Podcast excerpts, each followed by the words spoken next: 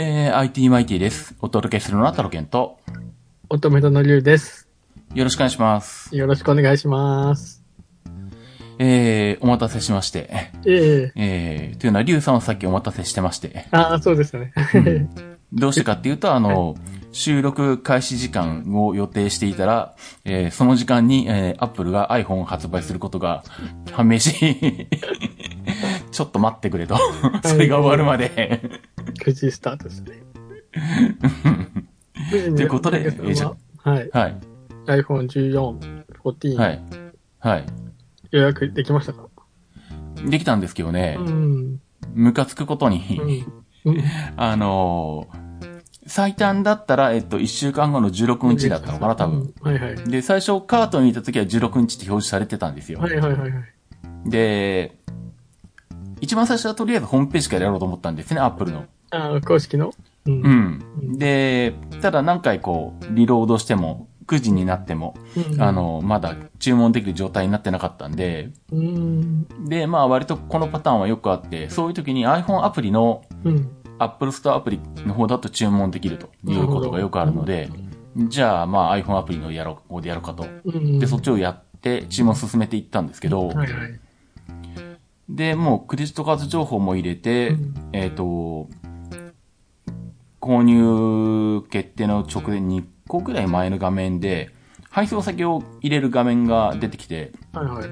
まあ、とは言ってもあの、昨日か一昨日にもうあの、Apple Watch のシリーズ8を注文してるんで、ああ、そうなんですね。もうその時点、うん、この間使ったばっかなんで、あの、記録が残ってるんで、全部入力されてるんですけど、うん。なぜかあの、連絡先の電話番号だけが入ってない状態になってて、はいはいはい。で、まあ、携帯の番号を入れるわけなんですけど、うんうん。あの、エラーで、それが登録されないんですよ。えー、番号が。で、しかもなんだろう、サン、その、電話番号を入れてくださいっていうサンプルの数字が横に書いてあるんですけど、はいはいはい。それが123456789って書いてあるんですよ。9桁。うんうん。でも、で、で電話番号って9桁じゃ足りないじゃないですか、そもそも。で、しかも入力番が、あの、2つしかないんですよね。で、どうやってやるんだと。うん。とりあえずまあ、携帯番号0905とかから入れていって、うんでもなんか、頭4、5桁か4桁しか入んないのかなうん。で、後ろの方も、ちえっ、と、ちゃんと入れなくて、うん。というかどこで切ったらいいかよくわかんなくて、うんで、ひょっとしたら、なんだ、あの、また、日本の番号の81とかつけなきゃいけないのかと思って、81って90とか、うん。思いつかったパターンをあらゆるや、うんあらゆる方法でやったんですけど、うん。全部一個も受け付けられなくて。で、なんだ、最終的に、えっとなんだ、自分の連絡先から引用するみたいなボタンが上にあるのを気づいて、うんうん。iPhone の連絡先から引っ張っていくと自動的にこう、これこれこれって選んでいくと電話番号とかメールアドレスとか入ってくんで、はいはい。それでやったんですけど、うん、それでもあの、進めなくて。結局。で、もう諦めて、で、しかもなんだ、iPhone でやって、で、ダメだったんで、今度 iPad Pro を持ってきて iPad Pro で同じアプリでやって、それでも同じエラーが出たりしてダメえで、ー電話番号入らない問題。うん。しかもなんか、やってるうちになんかあの、なんだ、あの iPhone2 個とかになっててカートの中が、みたいな。1個消消そうと思ったらそこでまたエラーが出るとか、そういうわけのわからないエラーが出まくり、もうムカついて、で、あの、じゃあもういかん、もう、アップルのホームページの方からできるだろうと思って、うん。やっていったらできるんですけど、うん。もうその時点で、あの、配送日が、えっ、と、9月の、最初に表示されたのは、それでも9月の23日か22日か、うん。最初の16日より1週間遅れぐらいだったんですけど、うんで、それで進めていって、で、まあ最終的に注文できたんですけど、はいはい。一番最初にカートに入れた時は、あの、配送が16日だったのが、うん。28日から10月5日になってむ、くそ、くそまかすかとか見ながら、今、ムカつきながら、後ろから始めてるとこそうなんです。ですね。そう。16日ではなく、いやー、2週間待ち遠しいですね、それは。そう。それは、それは。うーん。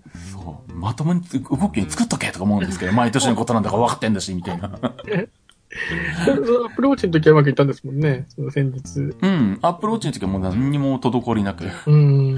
普通に買えたんですけど、もう特に。に発売開始してたんで、まあね、順次バラバラ欲しい人は買ってたし、だろうし、うん、僕もすぐ買ったわけではないんで、うん。で、iPhone を買い終わった後、あの、さらに、えっと、AirPods Pro も買ったんですよ。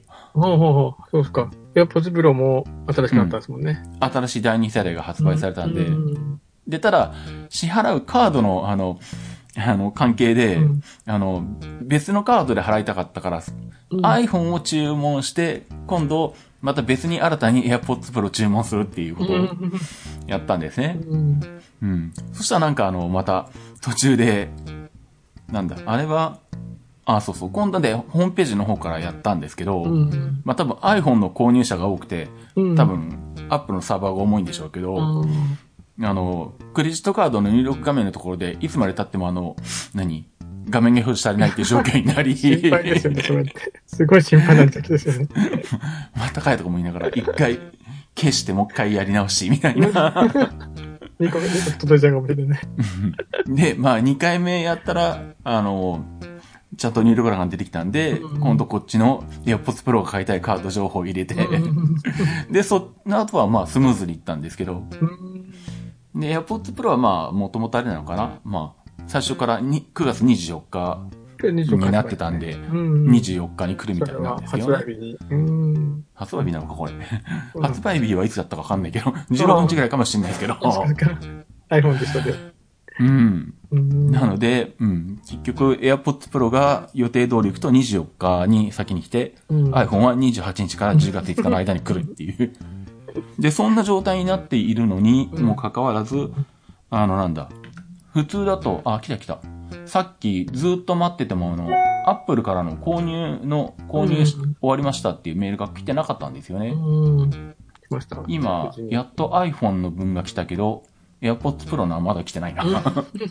相当じゃあ、今回みんな相当注文したんですね。そしたら。まあまあ、iPhone の発売の時はいね、混んでるっちゃ混んでるんですけど。うんでも今回相当変わりましたもんね。うんカメラん？周りとか、ああ、まあそうですね。ううん。ね良くなったって。カメラもそうだし。えでも何？プロマックス、うん、プロマックス、一番えっと、高いやつ。うん。1テラ一してですね。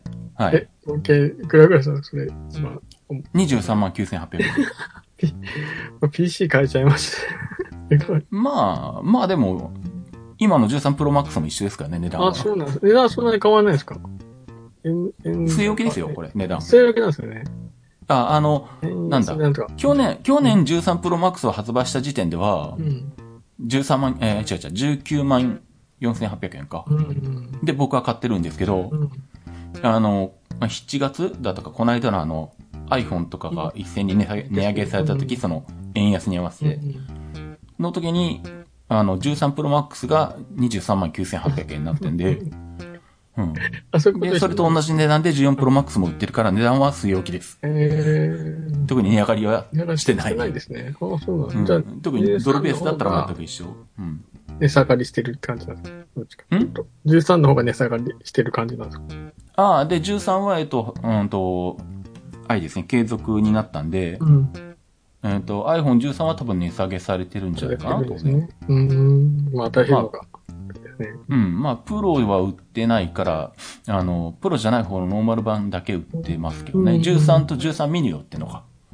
あ、ミニはまだ、13の場合は残ってる。うん。13ミニ、14ミニが出てないんで。出てないですよね。うん。10 13ミニが残ってて、まあ、あとはノーマルの13が残ってるっていう感じで。うんまあ、多分値下げされて、うん、値下げされてるはずですね。うん14も多分、ノーマルのやつも、あのー、据え置きのはずなので、値段は。うん。結局、日本から見たら円安のせいで値上げしてるように見える、高いように見えるだけで、うんあの、アップルとしては別に値上げしてるつもりじゃなくて、ねドルベースで言うと、値上げされてないと。うん。うん。いう感じですかうね。んなるほど。届くのが楽しみですね。まあそうですね。それまでは、うん明日のアップルンルンとかも、ねその話題で。うん。うん。今回でも発表会は、あ iPhone と AirPod Pro うん。AirPods だけだ Pro と、AirPods Pro だけだったんですか？と Apple Watch シリーズ8。アップローチも新しかったですね。う。うんん。この3つだけ。で、ね。Mac もないし iPad もなし。はいはいはい。うん。ねだけですね。私もニュースとテレビのニュースでしか見てないんですけど、本当ねう、ん。iPhone しか見ないかったので、そのああ。他のアップデートはどうだったのかなと思って。う。うんん。そう、だから当初はね、いろんな噂は飛び交ってたけど、うん。結局最小限しか出なかったみたいな感じ。あ そうなんですか。そっか。うん。と、そっか。エアポッドとアップローチと。アップローチも使ったんですか、結構。うんと、うん、あの、まあ、シリーズ8何が一番変わったって言えるんだろうな。男性関係ないんだけど、女性のあの、何？あの、いわゆる月経周期。うん。えっと、体温計まではいかないけど、その、うん温体温のそのうん上下を自動的に記録するうん。ので、それで、えっと、まあ普通女性だったら多分自分で体温測ってやるのかなわかんないけど。ううん。ん。はい。あれが自動でできますよみたいな。なん昨日のが、うん。っていうのとか、あとは、えっと、えっとね、今回あれなんですね、アップローチ、ウルトラってなってたんで、うんウルトラは、ん？ウルトラじゃなくてもついてる機能はどれなんだ？うんと、あれかあと対衝撃検知とかだっけ？はいはい。確かついてるんだよな。うん。あの、自動車事故とかに、はいはい。iPhone もあった時についたんですよね。まあ iPhone も、うん、ついてますけどあ、れってすごいじゃん。落としたのとはまた別の反応をするってことですよね。いやもう落としたレベルのあの、重力加速度じゃなくて、256G を検知しますっていう。すると SOS を流すんですね。まあそうなんですけど、すごい機能だなと思って。ただ僕物理とかに詳しくないからよくわかんないんですけど、うん、256G って起こりうるのかっていうか、飛行機があの、垂直に地面に落下しても、この、こんな数字になんないんじゃないの？みたいな。確認したいからわかんないんですけど。ああ、そ、そっか、もうかなりの衝撃うでん。反応する。まあ、一応センサーのスペックとしては 256G を検知しますよと。なるほど 1G が地球の重力だから、地球の重力の256倍の重力かかったら、検知しますよと。SOS してる場合なのかどうなんだろいや、検知はするかもしんないけど、アップローチが壊れてるんじゃねえのかとか、そういう、本体がバラバラになならないのこれはっていうう。疑問があるんですけど。耐えられますよという。いや、耐えられないでしょ、それは。すごい。もうね、iPhone もこれはそうだったし。うん。うん。その、この数字に意味があるのかどうなのか謎だなとか見ながら、発表会見たんですけど、見てたんですよね。あ、高木さん発表会ずっとリアルタイムで一からリアルタイムで見て見てて、ました。はい。うん。そうなんですけどね。うん。でもアップルウォッチはステイですか？とりあえず。いや、アップルウォッチも買いました。アップルウォッチも？注文。しました。えーそれはもう、あの、昨日、一昨日ぐらいから発売してたんで、あ、それは早かったですね。うんん。あ、そういうことか。うん。で、iPhone が今日、そ今日の9時。そうそう、iPhone と AirPods が今日。うん。うんまあ、アプローチも今、二つ前のシリーズ6なのでう、ん。で、まあ、やっぱ若干ちょっとバッテリーの持ちが悪くなってきたかなとか、ああ、やっぱあるんですね。うん、あるし、毎日充電うん、まあ毎日充電はもちろんまあ、するんですけど、うん。で、まあ僕は寝てる時はつけてないんで別に寝てる間に充電すればいいにはいいんですけどう、ん。でもまあ新品で買った時よりは減りが早いかなっていうのと、まあさすがに、アップルウォッチは毎年は出てないから、実際もう3年ぐらいは使ってる感じになるのかな。うん。うんでちょっとやっぱ買い替える時期で。まあ、まあさすがにもういい加減、そろそろ買い替えようかなと思ってたんで、まあ、うん、8になったら買い替えようと思ってたので、うん。ちょっとそれはいいタイミングだったと。そうまあそうですね。ですね。でも、ん本当にでもみんな iPhone、あアプローチつけてますよね。すごいなんか最近よく見ます、さらに。ああ、そうですか。うん、私の周りはみんなアプローチですね。ああ、うんまあ SE とか出て安いやつも手に入りやすくなったし、うん中古でもまあ手に入るし、うんそういやあれだな、僕がプールでいつもつけて泳いでるんですけど、うんジムで、ジムのプールで。この間初めて僕以外にもう一人アプローチつけてる人がいて、おおっと思っ本た。かな、そういえば。うん。そう、いや、本当に多くなったなと思って。うん。まあ特にそういうなんだろう。エクササイズというか、運動系やってると、うん、まあ自動的に記録取ってるから便利っていうのがあるし、うん。もうプールでずっと長いこと泳ぐのなんかだと、もはやアプローチなしではうん。やる気にならないぐらいの感じになってますからね。もう自分が何往復したか数えるとかもそんなこと 考えられないので、そうですね。泳ぎにやっぱ集中したいですもんね。うん、集中したい、うん、集中したいっていうかね、あの、昔、え自分で数えてた頃は、うん。あの、もう、60往復ぐらいから分かんなくなります。でも60往復も数えられたらすごくないですか？いや、まあ、今、だいたい3000メートルとか泳ぐんで、うん。2500メートル泳いだとして、うん。50往復じゃないですか。うん。ん ?50 往復でいいのか？25メートルプール ?25 メートルプールだから、25メートルプール1往復で500 50メートルか。うん。うん。2往復で100。うん。なんでまあ、うん。あの、そう。だから回数が多くなってくると、もう分かんなくなってくるのでね。でもそれもアプローチつけて。そう。全部自動的に取ってくれてるし。泳ぎ方変えたら、変えたら泳ぎ方もちゃんと記録してくれるし、へえ、すごいもん。ちゃんと平泳ぎ何メートル、クロール何メートルとか出ますからね。へえ、すごいな。うん。で、消費カロリーどんだけとか。うん。で、それがあ iPhone に同期されて記録に残ってみたいな感じになってくるんで、うん、まあ、まあ多分、まあそれぐらいのことは多分アプローチじゃなくて他のやつでもできるとは思うんですけど、ねううん。ん。まあその辺はもはやちょっとなしではうん。やってらんないなって感じもあるんで、うん。でも、本当はアプローチみんなつけて、うん。またさらに新しくなったんですね、それは。うん。そうですね。うん。エアポッツも、あれですね、ノイズキャンセルが2倍になったんですよね。ああ、みたいですね。2倍のノイズキャンセルってどういうことなんですかね。より静かってことなんか、うん。なんかなんだっけ。まあ、あんまり詳しく機能はまだ見てないんですけど、うん。うんと、外部音取り込みっていうモードがあって。うんと、普通のノイズキャンセルだと基本的に外部音はシャットアウトするんですよね。うん。で、外部音取り込みってつっていて、外の音も聞こえるよと。うん。で、それもでも、何、直接聞いてるんじゃなくって、あの、AirPods Pro が持ってるマイクで拾って、それを耳の中に流してるっていう。形なんですけど、確か基調講演の中で言ってたのは、その中で、でも、いわゆるノイズ？うん。生活の音とか、なんか車の走行音かなんかわかんないけど、そういう必要ない音うん。だけ削って、周りの音をひあの入れますみたいなこと、なんかそんなこと言ってた気がするんで、なんかそんな高度なことやるらしいですね。あんまり細かくはよくわかってないんですけど。まあでもそればっかりはね、本当試してみないとわかんないですもんね。そうですねう。ん。でもでまあ強い、ううん。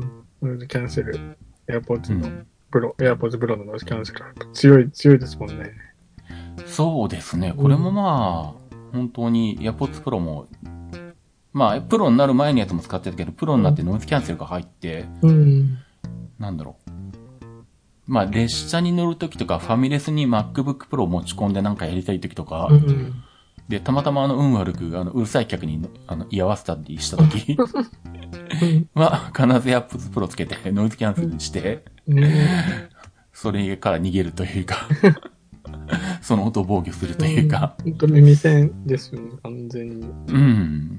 っていうことをやってるんで、まあこれも、まあ手ぶらででない限りは必ずカバンには入れてくるみたいな感じになってるかな。でも、あれ、3年？?4 年ぐらいですか？刷新したの。結構ぶりです。そうですね、3年ぐらいは経ってるんじゃないかな。うん。うん。もう結構、まあまあ使ってる感じがするので、なるほど。もうね、買ったんですけどね、息子に取られちゃったので、息子が今使ってるんですよ。取られた。取られた。息子がくれくれというので、うん、はあしょうがないなと思ってあげたので、そうなんだ。息子が使ってるんですけど、新しくなったらちょっと買おうかな、どうしようかなと。あうん。あ。AirPods Pro はいいと思いますけどね。ね他の安いやつも出てきたけど、うん。アップル製品と使うんだったらちょっともう、接続性とかあの辺のこと考えたらもう他のメーカーのは使い気にならないので。そうですね。抜群ですもんね。あうのん。あれが、動機が。ですよねうん。そう思います。で、iPhone で電話するときももう、僕は iPhone を手に持ちたくないから、必ず AirPods Pro つけて電話するっていう。そうなんですね。うん。ええもう下手したらあの、向こうから電話かかってきた時も、あの、AirPods Pro をまず耳につけるっていう。それで間に合わ、間に合わなくて切れたら別にこっちからコールバックすりゃいいやって思ってて、いや、まず装備してから。そう。AirPods なしではあの話したくないみたいな感じになってる。それぐらいですね、うん本当に。じゃあ、届くのが待ち遠しいですね。まあそうですね。まあ実際ね、どれぐらい違うかっていうのはうんわかんないけど、なんかさっき、一だと記事見つけたけど、結構なんだ、あの、専門的な知識がある人から言わせると、うん。あの、同じなのは外見だけで中身は全然違うみたいなうん。ことが書かれていたので、うん。あれ、チップも新しくなったのかな ?H1 から H2 になったのかな、はいはいはいはい。出てましたね。なんでまあちょっとね、うん、どんなに、どんな感じで良くなったのかっていうのはね。ね、それまた届いたら、うんじゃあ、届さんのレビューを聞いて、どうしようかな私、それ捉えたら今、ジャブラを使ってるんですよ。ジャブラのあーそうなんだ安い。うん。安いって言ってもまあ1万円ちょいなのかな。うんう。ん。まあ、一応、ノイズキャンセルの機能ありますけど、うんやっぱ。りね、AirPods Pro 聞いちゃうと、うん。まあ違うなというのはね、常々。まあ、あの、あー形状も違いますしね。やっぱりこのフィット、フィットする感じも違うのがあるかなという感じですけどね。なるほどあ。るのレビューをじゃあまた、そうですね、届いたらね、ま来たね。来月、来月、月1なので来月。うんうん。そうですと今月ちょっと、先週ちょっとバタバタってししてしまって、ええはいはい。結構いろいろ私も旅行に行ったりしたんですね。ああ、そっかそっか、そうはい。大阪旅行、別に。ええどうでした？うん。いやー、暑かったですね、大阪。ああ、まあ、暑いのは、日本全国暑いですからねいや。ー、新潟の暑さとはもう全然別ですね、やっぱり。ああ、そうか。もう、三人、家族三人で行きましたけど、三人して暑いね、暑い。うん 風がね、まあ、弱い日だったのかな、おさら。おう暑いねって言いながら、大阪行ったり京都行ったりして来ましたよ。うん。おう別に。あ、そうそう。で、で、結構電車にも乗ったんですけど、ええ向こうの電車って、向こうの電車なんか新潟以外だから、窓を開けてるんですね、ちゃんと。ああ、都市部はそうですね。ね東京でもあ、そうなんですか。そうですけど、コロナ対策で。うんうん。ちゃんと窓開けてんだと思って感動しましたけどね。新潟って開いてないんですか？開けてないんですか？開けられるんですけど、開ける人いないですね。あう開ける人っていうか、あの、多分、あ、の、うん、最初から開いてますよ、東京とかでも。えー、山手線でも。あ、そうなんですね。もう、あの、コロナ対策の換気うん目的うんで、あの、多分ホームに入線してきた時点で、だから車庫を出発してる時点でもう、あの、開けてるんですかね。JR の初期の人が開けて回ってると思いますあ。あ、なるほど、なるほど。うん。で、誰も、ううんん、閉めない前提であの、ちょっとだけ開けてる？そうそうそう上の部分とか？そううん。そう、都市部はそうなんだなと思って。うん。うん。そうですね。地下鉄でも開いてましたからね。うん、地下鉄でも開いてますよ。東京もそうですよ、それは。東京民そうなんですね、都市部は。うん。基本的には、うん、開けれる車両は全部開けてるはず。うん。新潟もね、新潟も1号線なんですけど、1号線も開けられるんですけど、開けられたらこう、ステッカーが貼ってあるんですね。この位置まで開けられますみたいな、こう、あーこういう、こういう感じで。いそうか。なるほど。や、まあ乗る人が少ないのか、開いてるの、うん見たことがないです。あのステッカーが貼り始めたところはちょろっとありましたけど、うん最近は全然し締めっきりですね。まあ、人口密度の問題っていうか、列車のそのね、どれぐらい満員で乗るかっていうあれの問題でしょうね、やっぱね。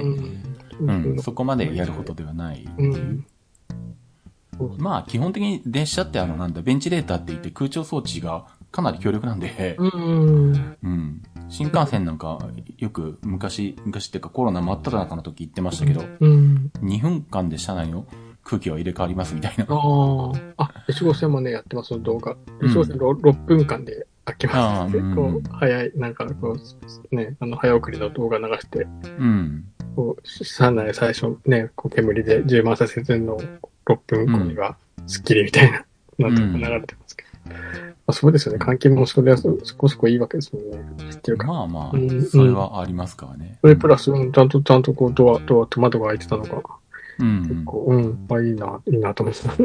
ああ人人多かったですけどね。うんうんと、あと、あそこの駅もすごかったな、あの、とかさん地下鉄の何番の駅だったかな。すごいでっかい、あの、サイネージがあって、うおーん、あの、ワンピースのうん映画コマーシャルしてましたね。ホホーマンの、すごいでっかいです。あ映画、今はピースやってますからね。そうですよね。それかえ、映画みたいな。本当に。んホームが、に大きな、あれですね、ディスプレイがたのが結構印象的でしたね。うん。うん。なんとかそ、うか。うんそう、でも、飛行機久しぶりに乗ったんですけど、うん。めっちゃ早いですねっていう感想です。そうか。あれ、うん、そう、あれで大阪まで行っちゃうと、まあ1時間ぐらいで行くんですけど、ええ。これ多分と、新幹線じゃもう行けないかなっていう感じの。ああ。まあ、新潟から新幹線だと遠回りですか ね、東京経由とかやってると東。京経由で。うん。まあ、修学旅行とかはそれ、そういう感じなんですけど。うん飛行機は早いわ、と思って。あれ、結局どこの航空会社で行ったんでしたっけ？結局、えっ、と、じゃあ、え ANA かな ?ANA。あ、アナで行ったんですはいはいかそっかそっかう。ん。いや、伊丹？伊丹、伊丹、伊丹。あで、伊丹行ってから、そうですね。あの、ラベルハルカスホテルに泊まってきましたよ。あー、伊丹からはじゃあ、モノレール？モモノレール乗って、そうですね。ああ、モノレールほうほうほうほうで、ああそこまで、天王寺まで行って、みたいな。うん。そうそう、新、新世界、あの、あそこですね。あそこう。ん。うん。あそこに着いたとこ行って、なるほど。通天閣行って、もう、バリバリの大阪観光旅行してきましたよ。海遊館とかも行ってきましたよ。ジンベエザメ見るとか。新世界であの、170円のうどんとか食べなかったですか？あ、そうなんですか。新世界もでも盛り上がってましたね。下町って感じですね、あそこに。うんうんうんでもすごい、あの、人いっぱいいましたね。うん。まあ、そうでしょうね。うん。あの、塔に乗るのも、もう50分待ちとか言って。ああ、まあそうか。それぐらい混んでるか。ね、混んでました。うんう。んビ。リケン、ビリケン像見たりとか。うんう。ん。行きましたね。フグ食べたかったんですけどね。フグ屋もないんですもんね。スポレ屋。ああ、そうか。ないのか。フグ有名ですもんね。いつか食べてみたいなと思って。うん。なるほど。でもたこ焼き食べたり、お好み焼き食べたりとか、いろいろ楽でした。こんなもんをいろいろ。そうそう、この、でも、うん。まあ、息子はすごい喜んでましたけどね。うん。ま、毎食もたこ焼きでいいわ、みたいな。そんな高い食うんだ。うんまあ大好きですけどね。まあうんうん。妻妻はもう舌が超えてるので、う合わないみたいな感じでしたね。ああ、そうか。うん。うん多分舌になっちゃってるから。まあ、なんかうん。食事は、新潟がいいね、みたいな感じで食べてましたけど。そうか。うんでも、うん、何食べてもなんか、おおみたいな感じでしたね。うん。うんうんうん。この京京都に行った時、伏見稲荷も行ってきたんですよ。あのほうほうほ聞いたことあります？タブケンさん、伏見稲荷。あの、赤いと鳥がいっぱいある。う。多分高校生とか子供の頃に行ってると思あ、うんそうでけど。ですすね。そうそう。ええその風情があって、まあ、伏見稲荷で稲荷寿司を食べるとか、ああ。そういうこともしてきます。そうか、そうか。はい。そうそう、伏見稲荷行って、京都のあの、あそこです。任天堂の本社近くなんですね。あの辺。ああ、そうか。京都にあるのか。そうか、そうかう。んうん。ここに任天堂の本社があるんだなと思いながら。うん。なんか、またね、ね、やっぱ広いですもんね、関西も。まあ、そうですね。うん。回りきれず。え、大阪と京都の移動って何で移動したんですか？あ、JR ですかね。ああ、の新快速かなんかで。はいあ、そうそう、あの、高槻経由ですか？うんうんうん。はいはい。あそこでもう40分ぐらいなんですかね。そうですね、それぐらいですよね。そうですよね。あああれ、あれ、あれ以外にあるんですか？逆に。いや、まあ、京阪、阪急。あ、はいはいはい。普通はしやらないけど、近鉄。そんな思われしないけど、普通は。地下鉄、あ、地下鉄じゃなくて、あの、私鉄がね、うんうん。連なってますからね。うんそう、うん。でもまあ、JR が一番あれです。もうまあ、早いですけど。うん、ジョルダン出てきたので。なるほど。まだでも、うんなんか止まってる電車に乗りがちですよね、やっぱり。なんかもう、ん？止まってる電車に、止まってる電車が、各駅停車でも、次のあ快速を待たなきゃダメじゃないですか。あーあー、なるほどね。テクニックがいて、これ乗っちゃダメだよっていう。次の快速の方が早いんだよ。あー、あの、普通快速、新快速どれ？でそうそうみたいな。いっぱいあるって。途中で抜かれますみたいうな。そそう、どれ乗ると早いんだよ。快速のくせに抜かれるんだみたいな。やつありますからねら。しいですよね、やっぱり。やっぱり賢くなきゃダメだわと。そう、か止まってる電車乗ってね、各駅でね、抜かれちゃうっていう。難しいっすわ。うん。うん。なるほど感じで、はい。無事に行って、コロナにもかからずに、うん。もうヒヤヒヤしながらあ行きあ。ましたわ。はい。ああ、いいじゃないですか、それは。夏休みもトップシーズンに行ってきて。うん。うん、でもいいっすね、やっぱり旅行たまに行くの。たぬけさんも最近、あれですもんね、移動してますもんね。あ、そうですね。ううんん。まあ結構なんだう。ん。仕事絡みだったりとか、うんいろいろで、うん。うん東京に行っては、最近はなんだ、あの、今のところ関東方面のあの、施設でまだ乗ってない路線を乗ろうっていうのをやってて。うん。でうん電車の画像がいっぱい出てるなと思って。それ、か乗ったことない電車なんですね。ああ、そうですね。あの、なんだ。割と三木根になってる本線とかあの辺はまあ大体乗ってても、あの、先っぽの方にある支線とか、うん。あの、なんだ、あの、京王電鉄のあの、府中競馬場前に行くやつとか、そういうこと あの、東急の子供の国線とかそういうのとか、ああいうのが乗ってないので、ダメなやつですね、それ。そうそうそうそう。普通競馬場行きなんてあるんですね。その時に。しかも競馬場に行かない限り普通は乗らないっていう。ところとかが乗ってなかったんで、そういう細々としたところを回覇ってずっと。で、やっと一応なんだ、あのと、えーっと、この間、東武鉄道の、まあ、いわゆる昔の野田線？うん。アーバンパークラインか、今。は。うん。と、あと横浜シーサイドラインっていう、うん。横浜の、あの、新交通システムに乗ってきたんで、あとは、あの、東武鉄道の、あの、もう東京っていうか、あの、群馬とかあっちの方、うん栃木の方にある路線だけうんになって、で、ちょうど10月に、あの、国体で、あの、栃木に行くんで。その帰りに、えっ、と、乗ってこようかなと思ってて、うん。うん、そこを乗ると、関東圏の施設は全部乗ったことになるかな。っていう感じで今やってるんですけどね。はい。楽しみですね、それは。うん。国体はいつですか ?10 えっと、月10月ですね。10月の3、うん、11とか12とかそんなんだったかな。それはもう普通通りにやる感じ？うん、もうほぼ、これまでのた、あの、ね、やつもうん、これまでもっていうか、うん。もう通常通り、えっと、動いてるし、特に中止になるっていう話も全然ないので、うん。まあ多分うんそうですね、えっと、国体終わるか、9日か、10月9日、第2日曜日か。はいはいはい。連休、連休ですね。10日。ああ、そうですね。うん。そうか、翌日そう、連休なんだよな。連休ですね。結構混むかもしれないですね。そう、だから、国体終わった後、ふ宇都宮、あの、国体自体は、あの、那須町でやるんですけど、はいはいはい。で、東武宇都宮線に乗りたいから、宇都宮で泊まろうかなと思ってホテル探したけど、なんか、全然空いてなくて。高いとこしか空いてなくて1万いくら、1万何千円とかの。うんで、他の競技もじゃあそこに合わせてやってるんですかね。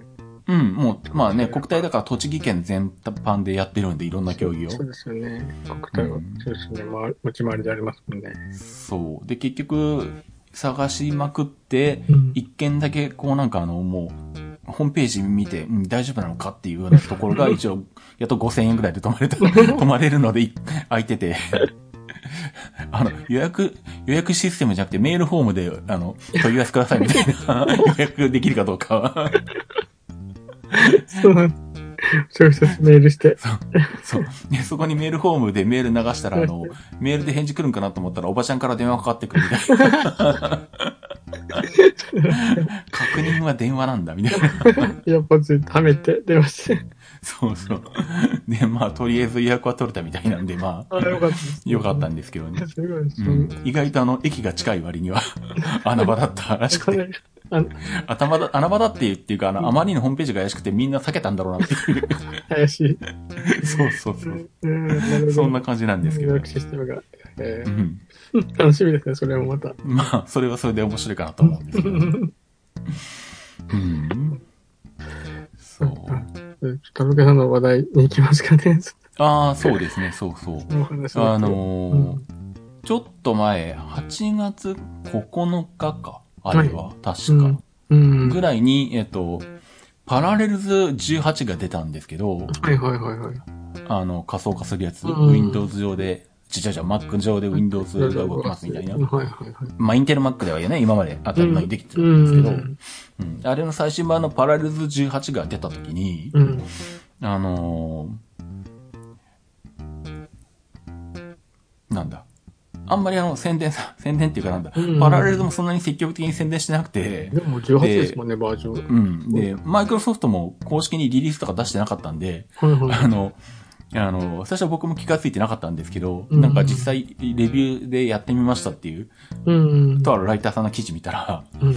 あの、M1Mac 上で、あの、ARM 版の Windows が動きますよっていうか、んあの、パラレルズ18内で、えっ、と、Windows 11のうん ARM 版がダウンロードできて、うん。で、さらに、えっ、と、まあ、ダウンロードしただけだとライセンスがない状態なんで、はいはい。で、ライセンスを購入するっていうボタンがついてて、で、ボタンを押したらマイクロソフトストアに飛んで、うん。そこでラインセンスが買えると。なので、今まで結局なんだ、M1Mac でうん。Windows が動かせないのは結局その ARM 版の Windows 11っていうのが、あの、市販されてない。うん。うん。要は、Windows マシンにプリインストールされてた状態でしか売られてなかったんで、うん。ライセンス上、単体で Windows、ARM 版の Windows が、うん。うん、買えなかったから M 版では Windows を活性化できなかったんですけど、そう。それが、えっと、パラレル18からできるようになったと。で、ただそのなんだ。で、実際できて、で、しかもそのライセンスの購入先がマイクロソフトストアなんだから明らかに公式なんだけど、うんマイクロソフトあの、マイクロソフトの。うんただそのなんだ。マイクロソフトが何でもリュニュースリリースとか何もそれについて発表してないんですね。うん。で、どうも、あの、マイクロソフト系の、あの、ライターさんとかうん。の人たちはこれを記事にしていいかどうか そうだったんですね。あの、もう迷ってたらしくて、で、あんまりあの、なんだ、知られていないっていうか、あんまりそのニュースになってなかった？じゃなかったらもっと大きなニュースになるはずなんですけど。ああ、そうですよね。それは、ね、需要としては、それはありますもんね。それはもちろん、だって、それまではね、これまでなんだろう。僕のお客さんなんかでもインテル Mac 今まで使ってて、うん。ね、当然その中で Windows もいいからパラレル上で Windows を動かしているとかっていう人たちはいて、で、まあ今度でも古くなってきたから Mac 買い替えるって話になった時に、うん。まあ M1 とか M2 とかうん。M1 Pro とかになってくると、Windows 動きませんよって話になってくるんで、じゃあ Windows マシン別に買いますかみたいな話を お客さんとずっとしてて、いうような話になってくるんですけど、うんまあそれが動くって話になるとまた全然三段が違ってくるというかそうで、すね。もううでも、ん。そんなに、あれなんですね、買い切り版でもうん。99ドルが、まあ、値上げしたよって話ですね。ああ、そうですね。で、まあ、パラレルズ、あの、なんだ。今が、うーんと、来月から値上げなのかなこれあ、が。これ10月から。うん。あの、まあ、円安のせいで値上げされるみたいなんですけど、はい。うん。うんなんで、えっと、今、今買うと、いくらだったっけな、確か買い切り版が1万、4300う円。ん。サブスク版もあるんですね。ああ、うんサブスク版は年1万1500円。79点。そうですね。うん今は、えーっと、買い切り版1万2700いや、もうちょっと安かった気がするな。1万何百円とかでさっき見載ってた気がするな、うんパラレルズって。このサイトだと、そうですね。あ、そっか。このサイトも書いてますね。1万2700円となっておりと。ね。今、うんと、パラレルズのページ見ると、うんライセンス、新規ライセンスで1万400円から。うん。これがサブスクリプションなのか。そうじゃないよね。家庭、家庭及び学生向けになってるから。うん。買い切り版で1400円で、で、旧バージョン持ってたらアップグレードで7200円か。ええあ、そんなもんなんですね。うん。僕はまあね、旧バージョン持ってたんで7200円買ったうんん、でですきけど、で。でもなんですから、そうですね、その辺がまあ値上げになりますよっていう。んなんでまあ、今のうちに買ってた方がいいよっていうニュースがね。そうですね。買まわなさに今日、今日出てたんですけど、これは。今日の記事ですかこれ。え、本当だ、本当だ。うん。えーそう。で、あれなんですよね。あの、まあ、ルンルンとかでも言ってはいるし、あとはなんだ。あの、まあ、このインストール方法の動画を作って YouTube にアップしてあるんですけど、はいはいはい。うんう。ん。まあ、この YouTube 見てもらえれば、やり方も一通り画面でわかるし、うんあの、ライセンスの説明とかもしてるんですけど、うんあの、なんだろう。もともとその何？あの、インテル版の Windows のライセンスを持ってたら、うん。まあ、ライセンスイコール、まあ、プロダクトキーを持ってたら、うん。そのプロダクトキーが ARM 版の Windows 11でも通るんですよ、そのまま。うん。うん。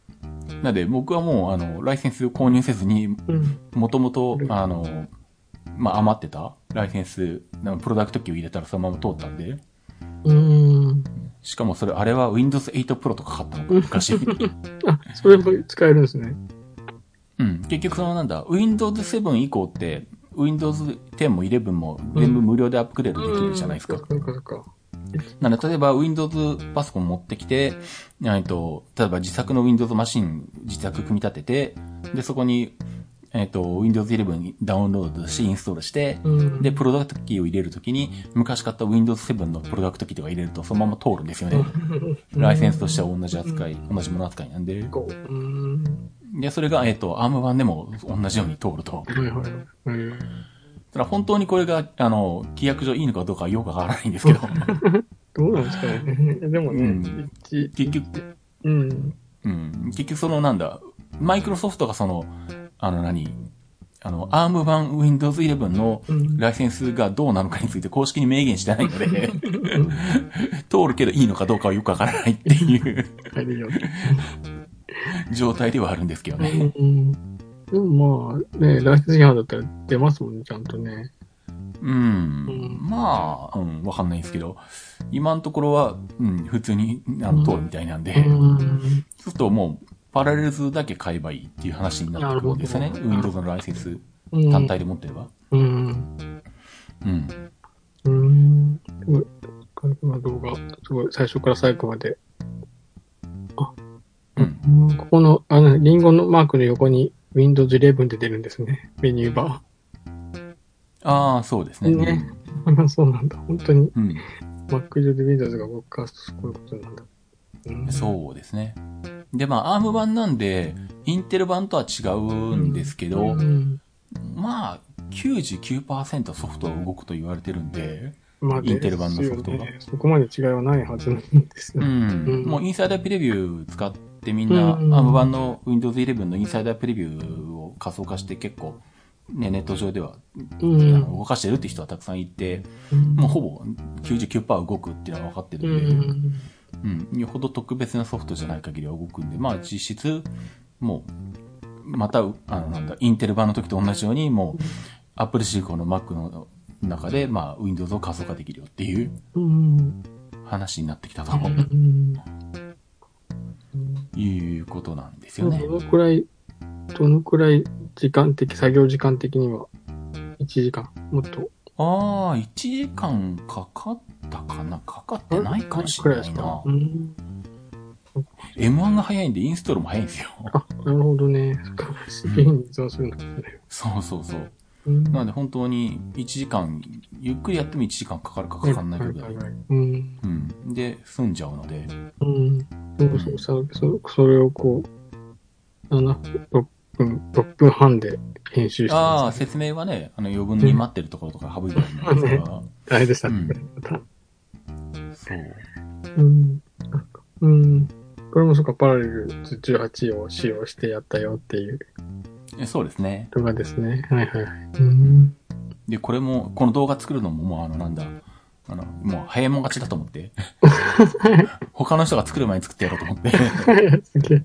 もうあの、この動画を作る前提で、あの、うんダウンロード購入してインストールするところを、あの、もう画面キャプチャーでこう、画面ろ録画しながら やってたってえいう。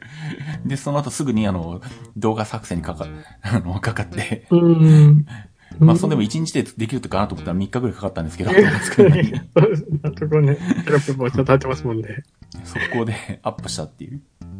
これは何で編集したんですかファイナルカット？編集自体はどっちだっけ？ファイナルカットでやったのかな？うーん。か。うん。うーん。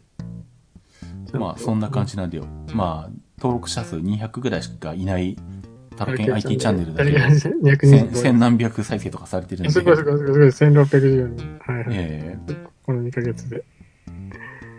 えまあ、せっかくなんで、あのうん、そう、まあ、こんな感じだと、せっかくなんで、あの、このチャンネルも、あの、収益ができるようになんか、コンテンツ動画上げていこうかなとか今思ってるんですああ、けど、はいはいはい。じゃないですか。今どんななんですか、うん収益化の、その基準みたいなのって。なんか、あーんと、とりあえずチャンネル登録者数1000が1000人必要で。あとは、うんえっと、過去1年間の再生時間が4000時間必要あ、そうですよね。うん。うん。なんでっと見られないとダメですね。うん。なんでまあ、それを満たせないといけないんですけどね。難しい。上げ続けなきゃダメですもんね。まあ、定期的にみんなが見たいと思う動画を上げないと。ダメでしょうけどあ、でもちゃんと IT、IT も上がってるんですね。ああ、そうですね。前にアップしてたところもあったんで、IT、IT の。うん。全部じゃないですけどうね。ん。IT、IT も上げつつ。ね。なん。か、うん。こうやっての残せば、残せるといいですよね。まあ、そうですね。まあ、あの、収益がもしできたら、むしろ鉄道よりもマーケット広いよなっていう感じも。あるん。で確かに。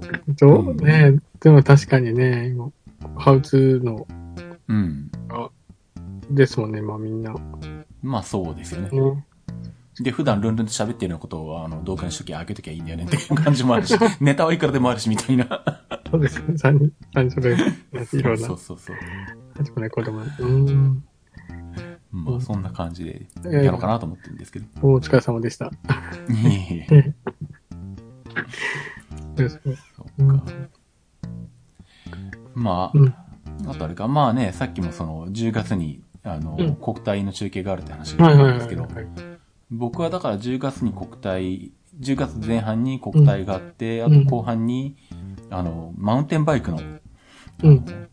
MTB カップ、ジャパン MTB カップっていうのがあって、うん。それが伊豆の、伊豆のサイクルスポーツセンターであって、それをやるんですけど、うんで、その2週間後がツールド沖縄か。ああ、そう、沖縄も来る。来る11月13日か。う。うんん。ああじゃあみたいな感じにこの一ヶ月行く予定なんですけどねアクティブだ。そうですね。そうですね、11月前半くらいまでは、うん中頃ぐらいまでは、行く感じですかね。うんなるほど。もうじゃあそれ宿取ったり、うん。飛行機取ったり。そうですね。うんで。もう、だいたい一通り決めたかな。うんあとはなんだ。終わった後どこに行くかとか、いつ帰ってくるかとか。ああ。うん。それがじゃあもう、でも目白押しですね、そしたら年末まで。まあ割と、そうですね、9月は何にもないん。ですけど、今のところは。うん。まあ10月入ったら割と定期的に2、3週おきになん。か中継に行くとか、そん。な感じになってくるかな。うん。ですね。いよいよですね。うん。スポーツの秋が。そうですね。うん。えーでも11月になると、あれですか、新潟ではうん。花火があるんですか？あ、そうそうそうそう。新潟祭りって、まあええ8月にいつもあるんですけど、それがまあ、えこのコロナで突然こう増えた、大肌那覇が増えたので。延期になったんですよね。ああ、そうなんだ。それでうん11月の3日だったか、3日って確か休みでしたよね。3日、そうそうそうぐらいああ、そうか。祝日で休みに、うん、花火をあげるよっていうのああ、そうなんですね。この日にや決まってことか。ですよね。秋の花火。どうなのかなと。うん。そう。長岡はやっちょあの、三大花火と言われる長岡の花火大会というのは8月の2、3、1 2、3だったかな？やるんですけど。うん。うん。うん。をやったんですけど、新潟祭りは、まあまあ、んあの、新潟の信濃川で打ち上げの花火大会で、おー。新潟市民の人はこう楽しみにしている花火大会の一つではあるんですけど、それが11月になったよって。なるほど。見ました今年花火大会は。花火大会に見に行ってはいないですけど、うん、見ました？なんか、いろいろとうん、近くで。あの、じ、自分家のライブカメラを通して見てあつ 映って映り込んでました、花火が。た。チラッとは、あの、片隅に映ってたみたいうん。そうかも普通に花火大会はやっている。もな。割ともう、うん、静岡は安倍川花火も普通にやってたし、う、うん。うん、まあ、い普通にやってる感じになってますね、全体的に、この辺は。うん、もう夏も終わりなのでね、うん。大会は一通り終わっうたのかん。な。いやまあ、花火は大体終わった感じなのかな。うん。うん。まあでも他のね、イベントとか、うん。まあ、うん、そういうのも特に普通にやってるんで、東京もまあ静岡でもそうですけど、うんうん。コミケはどうする年末コミケは。ああ、年末、あ、そうか、年末コミケ行こうかな。いい。年末コミケもそろそろですよね。予約、予約販売が。ああ、そういえばまだ全然情報拾ってないよ。うんどうなんだろう。やりますもんね、年末コミケも。ああ、ぐらいで。そう、結局夏のコミケはあんまりね、広かったんで、コロナが広かったんでやめちゃっていかなかったんですよねなん。か雨もすごかったらしいですよ。なんか、ああ、そうですね、天気がね、天気がうんずぶ濡れになったみたいな。ひどかったんで、あれは行かなくて正解だったかなと思ったんですけど、そう。見ました、そんな。そうだな、ちょっと、情報集めてホテル取るとかしないといけないな。それは考えてなかったんですよ、今。年末子さん戦ですかそうですね。あね、もうそろそろ、ね、うん女制限も緩和しつつ、うん。うん。通常、うん。うん、影響が。そうですね。あとあれなんですよね、あの、近場でいいからちょっとあの、久々に海外行きたいなと思ってるんですけどね。ああ、そっか。うんえ、5万人、2万人か5万人になったって言ってましたもんね。まあ、あれは海外から入ってくる方ですよね、日本に。うん。あの、なんだ。あの、今までだと、うん日本人が海外旅行行った時に、うんあの、帰ってくる時に、あの、現地で PCR 検査して、うん。で、72時間以内、帰国する72時間以内に陰性だったっていう PCR 検査の証明がないと、うん。日本に入ってきた時に、あの、隔離されるとかになるんですってたんですけどう、ん。それが免除になったので、うん。きよりやすくなってる。うん。なんで、あの、まあ、ワクチン3回接種が条件になってますけど、3回接種、あの、してる人はもう何もしなくても普通に帰ってこれるようになったんで、うん。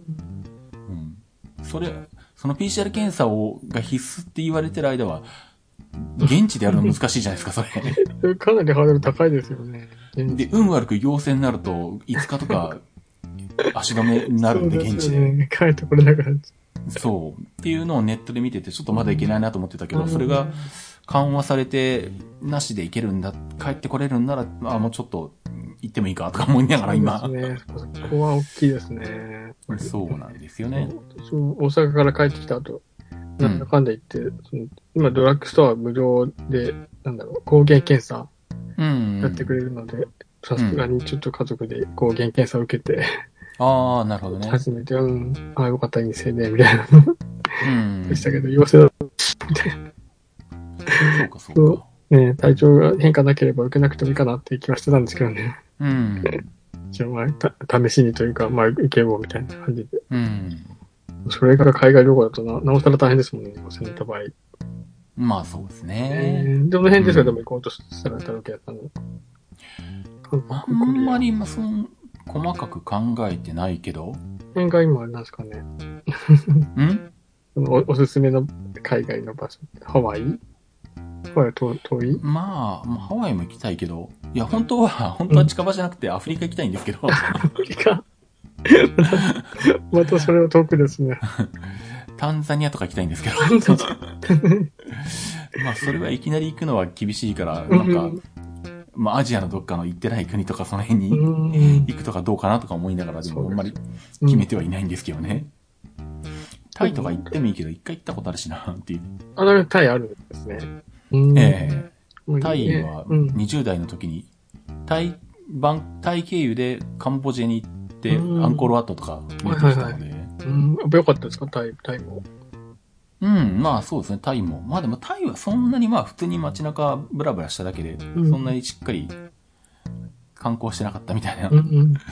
うん、のはあるんで、まあ、ね、バンコク以外のいろんなところはちょっとちゃんと行ったい、行ってないんで行きたいっていうのと、うんまあ当時とだいぶいろんなことが変わってるし、うん。うん。新しい鉄道とか当然できてるんで、まあ本当は行き直したいっていう向こうにいたらの電車に乗ることをもう一つの仕事として。まあまあ、それはせっかく行ったんなら乗乗ってきたいってなりますけどね。なんか、うん。海外。まああとインドネシアとか行けばいいのかな？インドネシア行くと面白そうだな、鉄道で言うと。インドネシアはもう、あれなんか、鉄道も結構発達してるんですか？まあ発達してるのもあるんですけど、あの、なんだろう、日本であの、使われなくなった車両が結構インドネシアに売却されてたりとかして、はい。はいはい。昔に車の乗れるかもしれない。あの、もともと日本にいた車両、あの、名古屋の地下鉄の車両が走ってるとか、そういう、いろんなのが、日本の、もともと日本のやつが走ってるみたいなのがあったりとかしますからね。それはそれでそうですね。それが詳しいから、おっとななりますね。まあ、それは面白いかもしれないですけどね。ね。に会えたか、みたいな。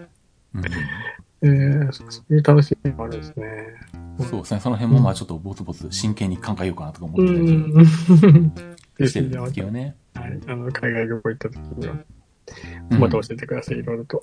そうですね。ねはい。うん。うん。あともそうだ。まあさっき言ってたうん iPhone にちょっと関係するんですけど、うん。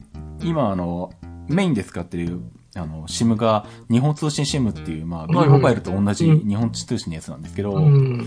ん。えっと、この間東京に行って特に思ったのが、まあ、もともと昼の時間、12時から1時ぐらいは遅くなるのは分かってたんですけど、うんなんか夕方6時前後とかもえらい遅くなって、うん。で、今日とかもそうなんですけど、東京だけかなと思ってよくよく、あのー気にしてみたら、静岡とかでも全然、そう、同じ変わんなくて、6時ぐらい、夕方6時とかも遅くなって。で、アプリがね、全然なんかこう反応しなくなったりとか、で、あと困るのがあのなんだろう、日本通信 SIM ってあの、下りを速くするために、上りを抑えてあるんですね、速度が。へえ、あ、そんなことしてるんですね。うん。なんで、下りは10メガ、20メガ出てても、上りが1メガから3メガの間がふらついてるみたいな感じになっててう、ん。で、そうすると、例えば、ホテルとか泊まって、で、そこで、クリア中の収録あるよっていう時に、うん。ホテルの回線が微妙な時に、結構自分の iPhone でテザリングしながら収録したりするんですけど、うん。上りが遅いと収録できないんですよね。そうですね。そう。っていうことにこの間気づい 気づいてう、ん。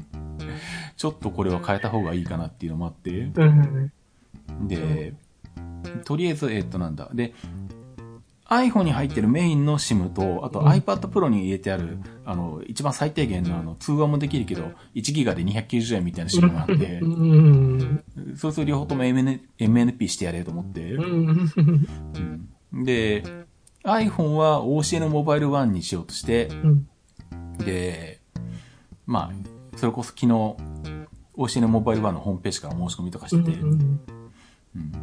で、そしたら、えっとなんだ、エラーになってダメですとか言われ、電話してくださいとか言われ、うんそしたらなんだ、あの、まあで、まあ今日電話したんですけど、うん。あの、去年の10月に一回 OCN のモバイル1を、えっと、契約してるんですね。で、それは、あの、母親用の iPhone SE2 を、あの、安く買うためにうん、ゲオで 端末を買って、で、OCN モバイル1を契約して、うん。1万円引きかなんか受けて、うん。で、本当はその SIM つけたまま母親に渡そうと思ったら、あの、今年の春になって、あの、新聞にもうすぐなんか、あの、ガラケーが使えなくなりますみたいな記事が出て、で、慌ててなんか電話かかってきて、あの、スマホにしたらするにはどうしたらいいとか言うもんで、その iPhone 持ってって、もう iPhone に差し引いたんですけど、そして、で、結局、そうすると OC のモバイル1の SIM いらなくなったんで解約したんですよ。うん。うん。で、どうも、そうすると、だから半年使ってないのか。うん。あ、だからそのうん。端末の値引きを受けながら半年、いや短い期間で解約してるんで、うん。そういうことをいあのやると、うん。しばらく、あの、契約できなくなりますって言われて、教えに。そう。あの、なんだ、SIM だけの契約だったら、うん。OCN モバイルワンに電話したら契約できるけど。ウェブからとか、あとはドコモのショップでは契約できませんとか 言われて、それでエラーになったらしくリて、スト入りですね、それは。そう。なんで、あ、わかりましたって言って、そういう味にはそうだなと思って。まあ、それはそれで、まあ、ちょっと他のところかなんか考え直そうかなと思って置いてうんあって、で、で、もう一個、えっ、と、なんだ、えっ、と、iPad Pro の方に入ってる、えー日本通信 SIM の1ギガ208 290のやつ。そいつも電話番号ついてるので MNP で、うん。で、そいつは、あの、IIJ ミオにうん MNP 同時にしたんですね。うん。うん。で、なんでオにしたかって言ったら、今あの、アンドロイドの端末がなんか格安で売ってて、なんだっけ、も、元、元 G いくつなんかあの辺のやつ、千、1800円くらいとかそれくらいで買えて、えで、一応、IAJ ミオの一番安いのは通話付きで850円くらいなんだけど、ー、半年間440円引きとか、えー、なんで実質月額400円くらいとかで、でうん。で、アンドロイドもまあ安く買えるんで、まあしばらくアンドロイド持ってなかったんで、うん。まあじゃあ、それにしようかと思って、まあ、MNP の申し込みして。ででもそれもなんかあのなんだ、昨日やってたら、あの、なんか書類に不備がありますとか言って、あれ帰って、メールが返ってきて、こっちもダメなのかやとか思う 思ったら、ストストレートいかないですね。そう。で、思って、電話しなきゃいけないのかなと思って、よくよくメールを読んだら、あの、このリンクからやってくださいとか言われて、見たら、あの、ね、あの、昨日、もう眠い状態でやってたんで、あの、住所の後のあの、何番地って番地を入れるの忘れてて、それであの、免許証とあの、住所が合わないからダメっていうエラーだったらしくて、正しく入力しましょうです。そうで、入力し直したら、あの、あの、確認できましたって来たんで、そっちは通ったみたいで、多分し、あの、しばらくすると、あの、SIM と、あの、Android が送られてくると思うんですけど、うんこれはでも時間帯によって遅くなるっていうのはね、なんかまた不可解というか、まあ、まあ、あれなんかうん利。用者が多いからそうなっちゃうのかもしれないけど。まあまあね、この時間帯なんで、まあね、東京都内だと本当にどこまでだったり遅くなるっていう話なんで、まあ、あある程度はしょうがないんですけど、そうなんですね。時間帯で遅くなるんですね。まあ特に12時から1時、昼の12時から1時とか、うん。あ、あとはまあそう6時くらいって言ったら、まあみんなが帰宅する、し始める時間で電車乗る時間とか、まあやっぱりまあ全般的に遅くなるので、まあある程度しょうがないんですけどね。そうなんですね。そう、私もこここの先先月末にフェスに行ってきたんですよ、実は。おおそうなんだ。あの、ええ音楽とヒゲたちっていう新潟であるフェス。うん。あの、野球場でやるんですけどね。うんこ。こにまあ行ってき、行ってきまして。うん。おうでもやっぱり人がいっぱい集まるんで、うん。全然携帯繋がらなかったですね、やっぱり。まあそうでしょうね。特に普段、特に集まる場所じゃないところでうん。集まるとね。そうそうそう。全然、こんなんなんだなって。本当に。で、みんながこう歌ってる間は繋がるんですけど、うん。こう、アーティストがこう変わるタイミング、30分間は全然繋がらないみたいな。みんなが使うからね。そうそうそうそう。そうなんでダメだ、すよ。これやとか、そうそういうことが起きるんだなと。だって、あってその中継やってても、あうんの、中、あの、ロードレースやってる、レースがやってる間は普通に繋がるのに、うん。あの、ゴール地点で、ゴール地点に近づいてきて、ゴールの瞬間に近づくにつれて、繋がり悪くなりますので、そうなんですね。うんみんながやっぱり一斉に使い始めるんで。から、それでもね、中継はゴールの瞬間を抑えないのがね、結構死活問題ですね、それは。まあ、それはあるんですけどね。まあ、ゴールの近くはそれでもまだ山の中とかで電波状態いいんで、うん。で、まあ、バイクのカメラとか、ゴールカメラは、あの、ちゃんと複数回線使えるような専用機材でやってるから、まあ、撮れないってことはないんですけど、うん。うん。でもまあ、確かにそういう現象はありますね、やっぱどこでも。えーそうなんですね。うん結構 5G とかになっても同じことが起きるんですかね、やっぱり。リユーザーが増えれば。まあ多分、いくら早いといえども、ね ね、うん。トラフィックジャムが起きるってことですね。まあそれはあるでしょうね、やっぱね。なんか、でもまあそうならないように、マイナーな回線を使い続けるっていうのは、マイナーっていうか、いや、でも、結結局元は、元は結局メガキャリアなわうけで、ん、うん。だから、い同じですよ、それは。結局同じなんですかね。むしろ格安シムの方が、なぜか、あの、あの、せ持ってる体力狭いので、余計遅くなりやすいっていうう。ん。なんでまあ、まあ、うんそれできるだけ良くしようと思ったらやっぱりメガキャリアのうん有利っていうのは確かにあります高い。まあ、それだけお金払わないとダメだと。まあまあ、それはありますけどね。確かに。うんまあ、どんだけ使うかですけどね。うん。うん。まあ、遅くなるのはいいけど、てあの、上りがある程度早くなってくれないと、収録に使えないのが困るっていうところがあるんで。まあ、うん。さすがにその辺はちょっと変えなきゃなっていう感じで、ううん。ん。まあ、どっかしら、まあ、教えるのがダメだったら、まあ、他のところうん。考えようかなと思ってるんですけどね。でもまた届いて、そうなんですね。アンドロイド端末も届いて。うん、うん。探せばそんなに安いのがあるんだ。今、今なんか結構セールというかうん、各社、あの、MNP うんだと安くなりますよっていうのをやってて。そうですね。新しい iPhone も出るから。ねまあ。どうなんでしょうねどう。ねそれと関係あるかどうかよくわかんないけど。うん。まあ、たまたまその、なんだ、アンドロイド側の切り替わりで処分のタイミングなのか、まあ、キャリアが頑張って、うん。ね、取ろうとしてるのかわかんないけど、加入者をう。ん。うん、割と他のところでも見かけるというか、いくつか何社かやってるんで、OCN モバイルワンでもやってたし、う。うんん。まあ、シャオミか。大体シャオミやってることが多いんですけど、うん。うん。うん。まあ楽天がね、0円なくなっちゃいましたからね。本当に。ああ、そうですね。僕もあれは8月中に解約したんで。私も解約しました。うん。うん。でも、うんうん。まあ、もうそれをもって、もうやっぱり1台でもう十分かなって感じです、今のところ。ああ、なるほどね。うん。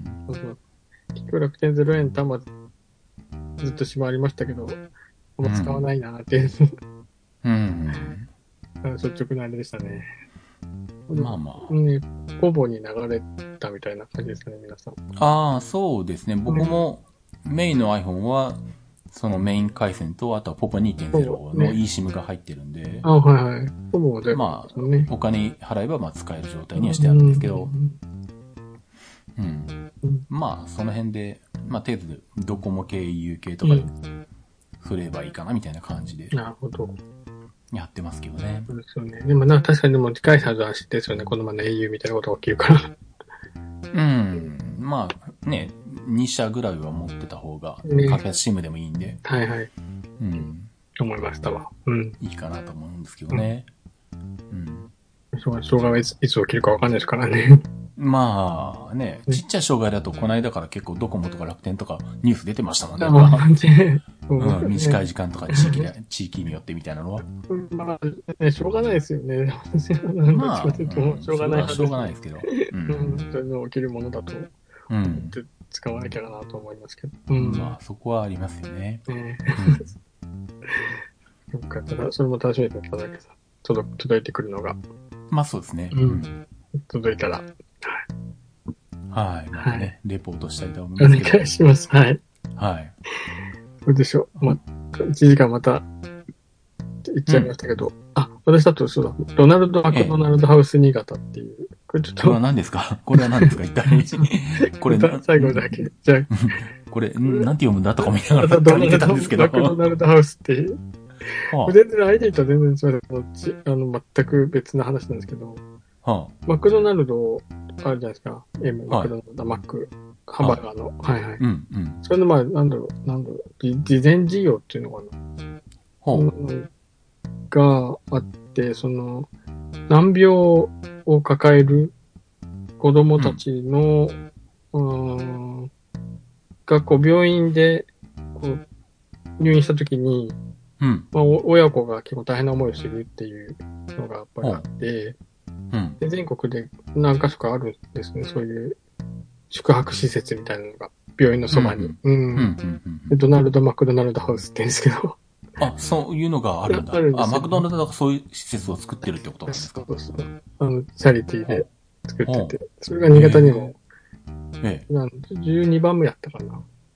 あ、そう、できるってことなんですか？そうなんですよ、はい。それができて、来月、10月の1日オープンなんですけど、うーん。その、その、その、そのボランティアって言ったしてて、今、ああ、はあ、はボランティアに応募して、あ、はあ。へうん。ボランティアちょっとしようかなと思って。え。で、えそれはそこでなんか、まあ、スタッフとして。あ、そうですね。まあ、結局、うんハウスキーピングみたいな感じですかまあ、もちろん仕事とかも、そんなあれもできないので、うん。あの、ベッドメイキングとか、うん。清掃活動とか、そういう、うんうん感じのがメインじゃないかなって気はするんですけど、うん。まあ、そういう、まあ、チェックイン、チェックアウトの、こう、業務とかもあるらしいんですけどね。ほうほうほうほそういうの、はい、ボランティア活動の一つみたいな のを。始めたよっていう。あ、そういう、そうか、ボランティアできるんだ、そういうとこで。そうそう、ボランティアで成り立ってるって言ってました。ああ、そうなんですうん、ねで、。初めてで、まあ新潟で、まあ日本海側で初めてだったかな。うん、新潟でも初めてできうるんところで、300人ぐらい募集があったみたいあ、そんなに募集があったんだ。うんう。まあ、為替とかがあって、うん。うん、いや、私もなんかどっちかというとこう、本当にこう、土日やることがなくて行くみたいな、そんな時期なんですけど、実際に、今日の、うん、あの、前、こう子供が入院してた時にお世話になったとか、そういう方々もいらっしゃって、ああ、そっかそっか。うん、なんか、あなかなかだなと思いながら。あー、なるほど。まあそういうね、大手がそういうね、ボランティアの人を集めてうんやるっていうのはなかなかやっぱりないっていうかいいですね、やっぱり、そうですよね。。やっぱり、ううんん。マクドナルドだからできるのかもしれないけど。うん。うん、そうかもしれないですね。ねそういう活動も、うん、あって。で、ちょうどき昨日も行ってきたんですけど、うん。サッカーの北沢選手に会ってきたんですよ、実は。あ、そうなんだ。へうん。サッカーーの北沢選手も、ええ。うん、そういう活動、アンバサダーだったかな。ほうほうほうん。それでこう、全国にあるドナルド・マクドナルドハウスう。うん。に、こう、うん、訪問して、その難病の家族を支援してる、活動もしてるみたいで。で今回新潟にできたから、様子見てくるみたいな感じで。ああ、そうやって回ってるんだ。回ってるんですよね。もうまんまんまでしたね、テレビで見るまんま。お北沢だ、とか。そうか。はそうそうで、北沢もうんアップルウォッチしてたので、あ。うん。ま北沢もアップルウォッチしてると思ってうーん。見てましたけど、うん。そうか。そういや、この間見かけたのが、なんだ、体操のあのうん、亀山選手が、うん、うん。あれあのな、学校に回って、金メダル、まあ金メダルうんで、あの、世界選手権で、あんまり金メダル取ってるんで、まあ金メダリストとして、まあ、あの、子供たちに話すっていう活動をやっているけど、まあ、やっぱり、そこにお金もかかるんで、その資金をクラウドファンディングで集めたいみたいなのをやってましたね。うん。うん。そうですよね。スポーツ選手はやっぱりね、そういうところ、うん、が、やっぱりね、大事なんだなと思いながら。うん。まあ子供たちにとってはやっぱ影響力でかいですしね。プロのサッカー選手にしても、金メダリストにしても、やっぱ身近にそういう人がいるかいないかってでかいですからね。でかいですよね。うん。さすがに新潟には本当にいいないっちゃいないので、そうなんだ。う。うんうん、スポーツ選手だと。最近はね、ほんとスノボーの、うん、う。うんん、そうか。アイエム君とか、うん、出そうですね。出てきてはいますけどね、うん。それまでは、うん、なかなか、まあ、アイエム君もな、なかなか新潟にはいませんから、基本は。うん新潟に見たなんてあんま話聞かないですからね。うん、うん。そうか。う、うんん。まあね、そういう活動を本当に、ね、応援したいなと思いますけどそうですよね。ね。思いました。うん。まあ、これからまた、うん。入入居者をこう入れて、うん。うん。うんなんか、うん、いろいろ、まあなんか、ノウハウがあるみたいなので、ああ、そうなんですね。うんあんまりね、頑張れとか言っちゃダメらしいんですよね。その家族、うん。うん。うん。なかなかシビアだなと思いながら。うん。うん。うん体調の話とか聞かないでくださいね、とか。ああ。うんなるほど。そうか。うんそういうのもあるんだ。そうそううなんだなと思って、大変な人いっぱいいるなと思いながら、うん。はいはいそうか。すごいしてましたわ。はい。うん。でまたね、その辺もちょっとなかなか他のところでは聞ける話ではないので。あ、いえいえ、すいませ、うんん全体でとかけない、こう、言って、ねえ言ってきたよネタですけど。うん。はい。そんなのが始まろうとしてます。はい。はい。か。じゃあね、またなんか、そういう変わった体験とかあれば そうですね。教えていただければ。教えてください。はい。はい。今今月はこんな感じですかね。そうですね。まあ、あとあの、う前の時も言ってたあの、なんだ、ズームを使った相談。あ、はいはい。まあ、Mac に限らず、うん。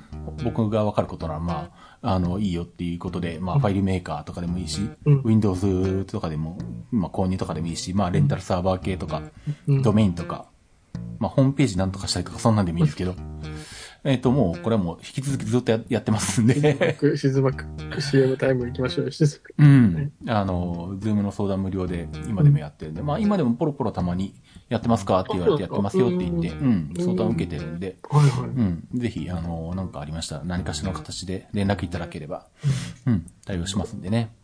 これを聞いた人はぜひ、はい。私も相談乗ってください、今度。じゃあ、今回はそのとこですかね。かね、すいません、いつもなんか、アップデートばっかりお願いしちゃって。いいえ。いや、ありがとうございます。はい。じゃあまたよろしくお願いします。はい、じゃあお願いします。はい。じゃあ、ということでお届けしました。IT マイティでした。お届けしたのはトラケンと、乙女座のりゅうでした。ありがとうございましたありがとう。ございました。